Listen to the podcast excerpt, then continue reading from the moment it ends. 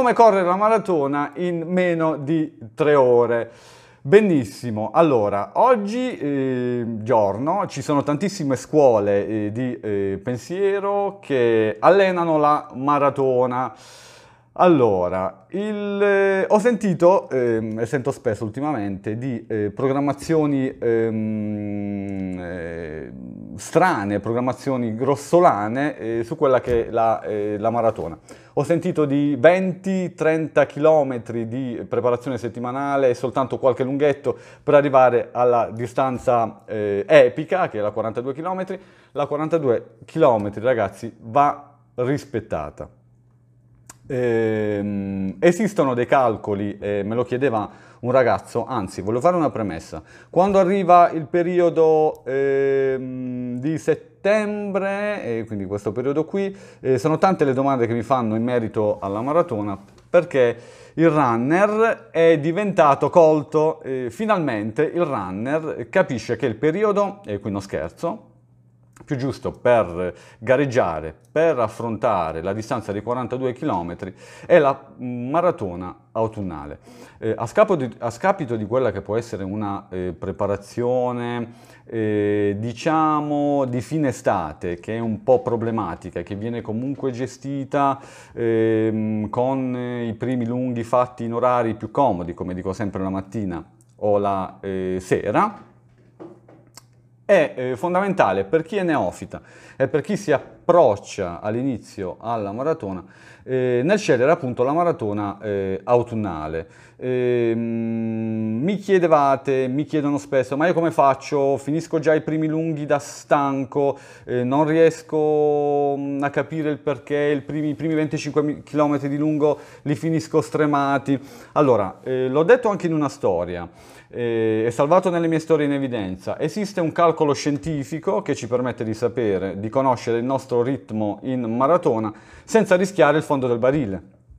Nel senso che molti sono i calcoli che facciamo in maniera ottimistica e quindi alla fine che succede? Succede che andiamo in maratona, pensiamo di valere tre ore e finiamo in tre ore e trenta perché eh, non solo abbiamo incontrato il muro ma ci abbiamo sbattuto eh, venti chilometri prima magari. E, quindi eh, il calcolo è molto semplice, quindi potete farlo anche voi, vi do una dritta a livello di numeri, basta prendere eh, le, la media delle ultime vostre mezze maratone, un paio, e moltiplicare il valore per due virgola due. Eh, è un dato comodo, eh, molti di voi si diranno, vabbè, se io moltiplico il, il mio, la mia ora e ventiquattro per due virgola due faccio la maratona in maniera comoda. Eh, non farla secondo il coefficiente di due virgola due ha tarpato le ali a moltissimi maratoneti. Eh, facciamo una differenza, che è una differenza sostanziale. Eh, il maratoneta eh, puro ha un coefficiente di due virgola uno, quindi se mette l'ultima media eh, delle due mezze maratone, le moltiplica per due virgola uno, ha un dato ehm, realistico, eh, perché appunto si è ottimizzato dal punto di vista organico, dal punto di vista metabolico. Il runner invece, che ha fatto poche maratone, deve moltiplicare la media, attenzione ve lo ripeto perché è un dato che eh, pote- potete comunque eh, simpaticamente anche tenere e fare a casa, moltiplica la media delle ultime due mezze maratone per due virgola due, avrà il calcolo certo del risultato che poi otterrà in maratona, senza scoppiare e senza farsi male. E qui ritorno al discorso di prima, affrontare la maratona con quanti chilometri. Allora, la maratona eh, non c'è un'indicazione eh, statica, un'indicazione, come dire, eh, assoluta su come preparare la maratona, altrimenti tutti gli atleti del mondo li allenerebbe Francesco Guerra. Eh, ci sono tantissimi metodi, tantissime scuole di pensiero, ma che devono rifarsi sempre ad un metodo scientifico. Attenzione! Perché, ripeto, ho sentito corbellerie eh, sulla, eh, sulla corsa e sulla preparazione della maratona, preparazione che potrebbe portare ad odiare la corsa. E vi farò anche un esempio di un atleta che ora alleno e che non vuol più sentir parlare di maratona. Scusate se mi arrabbio, però ehm, il, il, il, mio, il mio mantra, che è quello di correre per sempre, mi porta ad avere una deformazione, quella di non far odiare la corsa. Quindi, tornando eh, a, a qualche istante fa, Eh, programmazione strutturata. Eh, non si può preparare una, una maratona ehm, sotto i sessanta settanta km settimanali. Esiste eh, la fisiologia della corsa, esistono dei calcoli scientifici, esiste un metodo, esiste una scuola a gradoni.